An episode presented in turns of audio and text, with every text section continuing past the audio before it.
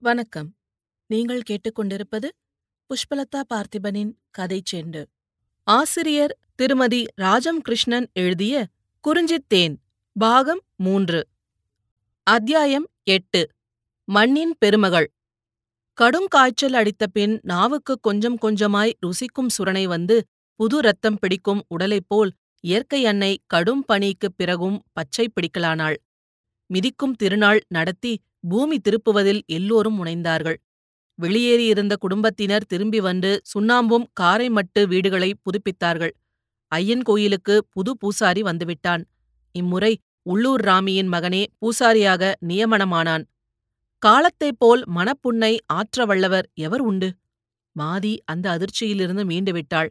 ரங்கம்மை கூட இறந்த குழந்தைகளை மறந்துவிட்டாள். அந்த காலதேவரின் அறையின் அதிர்விலே மூளை கலங்கிவிட்டாற்போல் ஓய்ந்தவள் பாருதான். சோறில்லாமல் நீரில்லாமல் தலைவாராமல் உட்கார்ந்து ஏக்கப் பெருமூச்சிலே இரவும் பகலும் தெரியாமல் கழித்தாள். ரங்கன் தேயிலை பயிரிடத் தொடங்கிய பிறகு ஒத்தைப் பக்கம் கிழங்கு விளைவிக்கும் பூமி குத்தகை எடுக்க செல்லவில்லை. அறுக்கும் குத்தகை எடுத்திருந்தான். சீமை உரம் வாங்கி ஜோகியின் விளைநிலங்களில் கிழங்கும் கோசு வகைகளும் கோதுமையும் பயிரிட உதவி புரிந்தான்.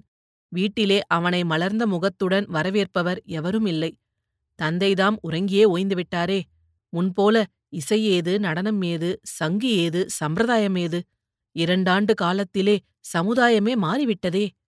பெரும்பான்மையான இடங்களில் கோத்தரை சேர்ப்பதே அநாகரிகம் என்றல்லவோ இசையையே ஒதுக்கிவிட்டார்கள்.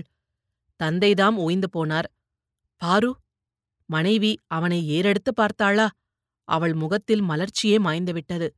தங்க ரேக்கான மேனி நிறம் மங்கிவிட்டது. கண்களைச் சுற்றி கருவளையம் விழ கன்னத்தெலும்பு முட்ட உதடுகள் வறண்டு வெடிக்க அவன் கனவு கண்டு மணந்த பாருவா அவள். வாலிபர்களின் மனத்தில் ஒரு காலத்தில் சலனத்தை தோற்றுவித்த பாருவா. சூதும் போதையும் கூட மறந்து போட்டி வெறியிலே பச்சையை விளைவித்து பணத்தைப் பெருக்க அவன் திட்டமிட்டிருந்தான். அத்தகையவனுக்கு அன்று பாருவை காண்கையிலே இரக்கம் உண்டாயிற்று கன்னிப் பருவத்திலே அவள் கருத்தை வைத்தவனிடமிருந்து பிரித்து அவளை மனைவியாக்கிக் கொண்டானே. உண்மையில் காதலோடு அவனுடன் அவள் இணைந்து வாழ்ந்ததெல்லாம் எத்தனை நாட்கள்? இன்னும் புதுமணம் புரிந்த மங்கை போல் குழந்தை குறுகுறுப்பும் யவனத்தின் மினுமினுப்பும் குன்றாமல் கணவன் தன்னை நோக்கும் போதெல்லாம் நாணித் தாழும் விழிகளை உடையவளாய் சுறுசுறுப்புடன் கிரிஜையை அவன் காணவில்லையா? ஜோகி அவளைக் கொண்டு சந்தோஷமாக இருக்கிறான். இருவரும் சேர்ந்து மண்ணில் வேலை செய்கையில் இன்னமும் சிரிக்கவும் கண்கள் பளபளக்க நோக்கவும் அவர்களுக்கு புதுமை அழியாமல் இருக்கிறதே. அங்கே வந்து நெருங்கிப் பழக ஆரம்பித்த பின்புதான் அவனுக்கு அதுவரை தோன்றாத எண்ணங்களெல்லாம் தோன்றின. மனைவி பற்றிய ஆற்றாமை புதிதாக உரைத்தது. கிரிஜையிடமும் ஜோகியிடமும் அவன் கண்ட சிறப்புகளில் ஓர் அம்சங்கூட பாருவிடம் நெருங்கி வாழ்ந்த புதுமண நாட்களில் காணவில்லை. அவள் கண்களில் வெல்ல முடியாத ரகசியங்களையோ சிரிப்பிலே அவனை சிலிர்க்க வைக்கக்கூடிய கவர்ச்சியோ ஒரு நாள் கூட அவன் காணவில்லை. அவர்களுடைய இல்லற வாழ்வின் பயனாக உரித்த செல்வங்களை இறைவன் வளர்ந்தும் வளராமலும் எடுத்துக்கொண்டான் ஆனால் பனிக்காலத்தில் பட்டமரம் வசந்தம் வந்ததும் தளிர்க்கவில்லையா? பூக்கவில்லையா? பாரு ரங்கம்மா இல்லையானால் எனக்கு சாப்பாடு வைக்கக்கூடாதா குளித்து முடித்து சுத்தமாக இருக்கக்கூடாதா என்றான். அவன் குரலில் ஆதுரம் இருந்தது. அவள் சூனியத்தில் லயித்தபடி அவனுக்கு சோறு படைத்தாள். ரங்கம்மையின் மகன் வந்து உட்கார்ந்தான். மூத்தவனான அவனுக்கு பதினைந்து பிராயம் இருக்கும். கவடில்லாத இளம் பிள்ளை. மாமனுக்கு உதவியாக தோட்டத்துக்குப் போய் முண்டனாக உழைக்க கற்று வரும் பையன். காரோட்ட கற்க வேண்டும் என்பது அவனுடைய ஆசை. குடும்பம் கலகலப்பு இரண்டும் அவனுக்கு வேண்டும். வட்டிலில் ஒருவருக்குள்ள அளவே பாரு சோறு வைத்திருந்தாள். என்ன ராமா உட்கார். ஏன் பார்க்கிறாய்? என்றான் மாமன். இல்லை மாமி என்னை மறந்துவிட்டார்கள் ஐயாவும் லட்சுமியும் போன பின்பு நான் அவர்களுக்கு பொருட்டாக தோன்றவில்லை. மாமி நீங்கள் இனிமேல் பெண் பெற்று தந்தாலும் நான் கட்டுவேன். என்னை மறந்துவிடாதீர்கள் என்று சிரித்தான் அவன். மாமியிடம் தனியான பிரியம் அவனுக்கு உண்டு. அவளுடைய சோகம் சூழ்ந்த முகத்தை மலர வைக்கும் முயற்சியில் அவன் தினமும் பேசத்தான் பார்க்கிறான். ஆனால் அவள் அவற்றுக்கெல்லாம் அப்பால் இருந்தாள். தன் எல்லை வரையிலும் வருவதற்கு எவர்க்கும் சக்தி இல்லை என்பது போல் தான் வகுத்து கொண்ட கோட்டை தாண்டியே வருவதில்லை. என்ன மாமி பேசாமல் இருக்கிறீர்களே? உங்கள் பூமியில் மாமன் கால் வைக்கக்கூட நான் சம்மதிக்கவில்லை. நீங்கள் இப்போது எனக்கு சோறு வைக்க மறந்தது இருக்கட்டும். பூமியை மறந்துவிட்டீர்களே? முள்ளுச் செடிகள் முளைத்துவிட்டன. இத்தனை வருஷத்துக்குப் பிறகு பாவம் அவையும் முளைக்கட்டும் என்று விட்டீர்களா? என்றான் பையன். குழம்பை ஊற்ற வந்தவளுக்கு மண் என்ற பேச்சைக் கேட்டதும் திடுக்கிட்டாற்போல் கை அதிர்ந்தது. ஆம் அவள் சோகத்தில் உயிருக்கு உயிரான மண்ணை கூட மறந்தாளே. காற்றும் நீரும் போல் அவள் வாழ்விலே கலந்திருந்த மண்ணை மூன்று நான்கு மாத காலமாக மறந்துவிட்டாளே சென்ற தடவை ஒன்றுக்கு ஒன்பதல்லவா அவளுக்கு அந்த மண் வாரி வழங்கியிருந்தது. ஏதோ ஒரு மயக்க நிலையிலிருந்து அவள் சட்டென்று நினைவுக்கு வந்துவிட்டார் போல் பரபரத்தாள். அப்போதே கைப்பாத்திரத்தை நழுவவிட்டு ஓட வேண்டும் போல் மனசில் பதற்றமும் உண்டாயிற்று. பார்த்தீர்களா மாமா மண் என்றதும் மாமிக்கு பரபரப்பு வருகிறது. கவலைப்படாதீர்கள் மாமி. நான் முள்ளுச் செடிகளை வெட்டி முள் போட்டு திருப்பியிருக்கிறேன். மாமி அதில் ஒரு ஆரஞ்சு மரம் வையுங்கள் உங்கள் கையால் என்றான் மருமகன். பாருவுக்கு உடனே அந்த கருப்பு மண்ணின் நினைவு ஓடியது. உடனே நல்ல கன்றாக கொண்டு வைக்க வேண்டும்.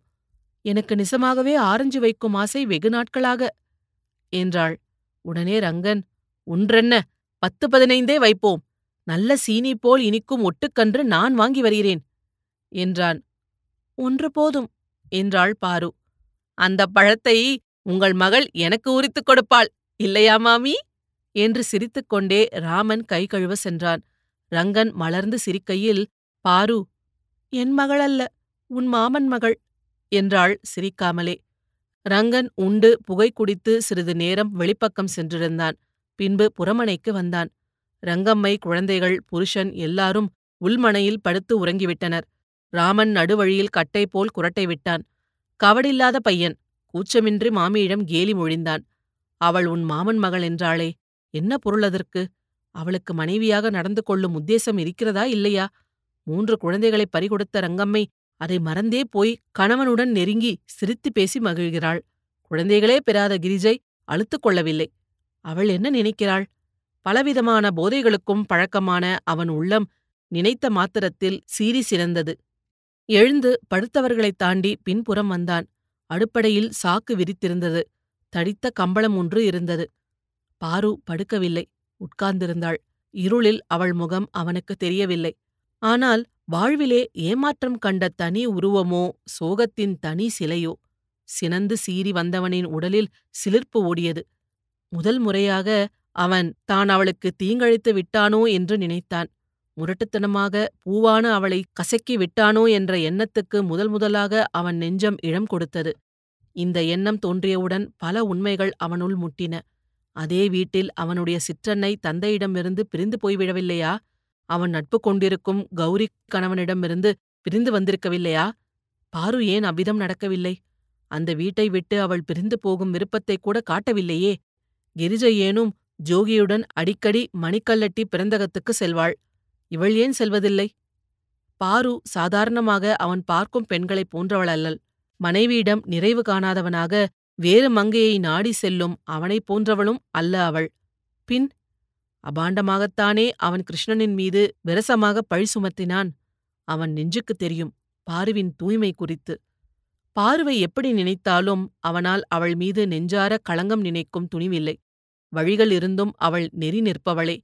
ஆனால் ரங்கன் எண்ணங்களை ஒதுக்கிவிட்டு அடிமேல் அடி வைத்து அவள் அருகில் சென்று அமர்ந்தான். தலையில் வட்டில்லை.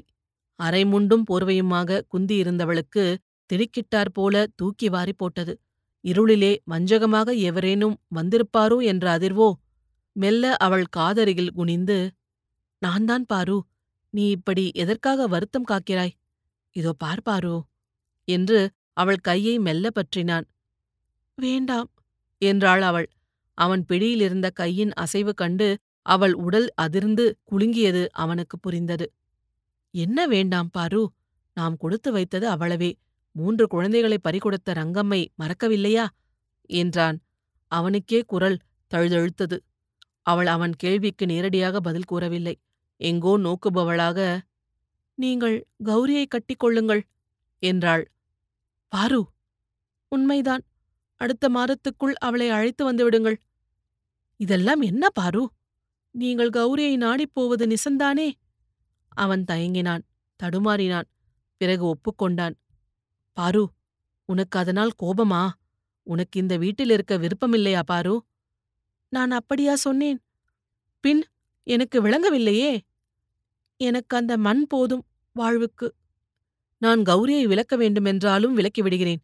நீ ஏன் இப்படி பேசுகிறாய் பாரு? என்னை உன் முன்பு இன்று குற்றவாளியாக உணர்கிறேன் பாரு. இல்லை நான் தான் குற்றவாளி.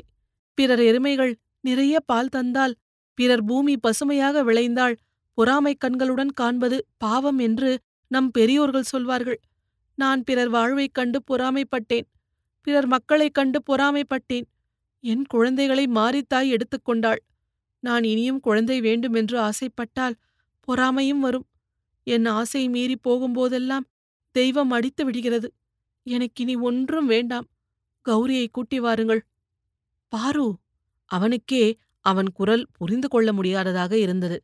நான் நான் அறியாமல் உன் மனசை கசக்கி எறிந்துவிட்டேன் நீ இவ்வளவு மென்மை உள்ளவளாக இருப்பாய் என்று அறியாத முரடனாக இருந்துவிட்டேன் என்னை வெறுக்கிறாயா பாரு? இவனால் என் வாழ்வு கெட்டது என்று வெறுக்கிறாயா பாரு? அவன் மனசின் ஒரு மூலையிலும் மென்மை இல்லை என்பது பொய். அவனாலும் ஒரு கணமேனும் தன்னை வெல்லும் கீழ்த்தர உணர்வுகளை ஒதுக்கி பேச முடியும் என்பதை புரிந்து கொண்ட அவள் பார்வை ஒளி வெள்ளமாக திகழ்ந்தது. நான் உங்களை ஏன் வெறுக்கிறேன்? நீங்கள் முறையில்லாமல் என்னை கட்டினீர்களா? பல பேர் அறிய பந்தயத்தில் வென்றீர்கள். என்னை உரிமையாக்கிக் கொண்டீர்கள். ஆனால் பந்தயம் என்னால் ஏற்பட்டதுதானே? கடந்து போனதை ஏன் நினைக்கிறீர்கள்? தலைவிதி என்று ஒன்றில்லை? அவளுடைய கைகள் இரண்டையும் அவன் சேர்த்துக் கொண்டான். ஆத்திரமா கோபமா பச்சாதாபமா என்பது அவனுக்கே புரியாமல் படபடப்பு உண்டாயிற்று. பாரு என்னை விரும்பி ஒரு நாள் கூட நீ சந்தோஷமாக இருந்ததில்லையே. தன் தோல்வியை ஏற்றிக்கொள்ள விரும்பாமல் துடித்த இருதயத்தின் குரல் அது. கிருஷ்ணனை வெற்றி கண்டதாக அவன் அதுவரை தன்னைத்தானே ஏமாற்றிக் கொண்டிருந்தானா? அவள் காதலோடு தன்னிடம் வாழவில்லை என்பது ஒன்றே போதாதா? ஒருவேளை இதை உணர்ந்துதான் அந்த கிருஷ்ணன் வெற்றியுடன் எக்களிக்கிறானோ? பொறாமையின் ஆதிக்கத்திலுள்ள மனத்துக்கு இன்ன வழியில்தான் சிந்தை செல்வது என்ற தெளிவு ஏது? இதையெல்லாம் இப்போது ஏன் கேட்கிறீர்கள்? நாம் நேற்றுதான் மனம் புரிந்து கொண்டோமா? என்றாள் பாரு. நான் கேட்டதற்கு பதில் சொல். இவனோடு வாழ்ந்தது போதும் என்று நீ விலக விரும்புகிறாயா? எனக்கு மனைவியாக வந்தும் என்னை ஏமாற்றிவிட்டாய். கடனே என்று இந்த வீட்டிலே நீ பாசமின்றி வாழ்வாய். அப்படித்தானே? அவன் குரலில் வெறியின் சூடு ஏறியது. கண்கள் நீரை சிந்த என்னை ஏன் துன்புறுத்துகிறீர்கள்? தெரிந்து கொண்டு ஏன் குத்துகிறீர்கள் நெஞ்சை? என்றாள் பாரு. பழிக்காரி! என்று அவள் கைகளை உதறிவிட்டு அவன் எழுந்தான். புறமனையில் வந்து படுத்த அவனுக்கு ஆத்திரமும் கொந்தளிப்பும் அடங்கவில்லை. அவன் கெஞ்சியும் கரைந்தும் கூட அவனுடைய பொறாமை வசப்பட்ட உள்ளம் சற்றேனும் பொய்யாறுதல் கொள்ளக்கூட அவள் இதமாக பேசவில்லை. கல் நெஞ்சக்காரி துடிதுடித்த நெஞ்சுடன் நெருப்பை கிழித்துக் கொண்டு தானியப் பெட்டியை தேடிப்போனான் பெட்டிக்குள் புதைந்து வைத்திருந்த மதுபுட்டியை எடுத்தான். தோல்வியை மறக்க மது வருந்திய அவன் மறுநாளே கௌரியை அழைத்து வர ஏற்பாடு செய்ய வேண்டுமென்று உறுதி கொண்டான். மறுநாள் காலையின் உதயத்தை பாரு அந்த வீட்டுக்குள்ளிருந்து வரவேற்கவில்லை. குளிர்ந்த மண்ணின் ஸ்பரிசம் கால்களின் வழியே பாய்ந்து உடலை சிலிர்க்க செய்ய கீழ்திசையில் பொங்கி வந்த கதிர் செல்வனைக் கண்டாள். புது நம்பிக்கை புதிய ஒளி புது வாழ்வு. தன்னை மறந்து விளைநிலத்தில் நின்றவள் இரு கைகளாலும் மண்ணை வாரினாள். இதுவே என் உயிரின் சாரம் வாழ்வின் இன்பம்.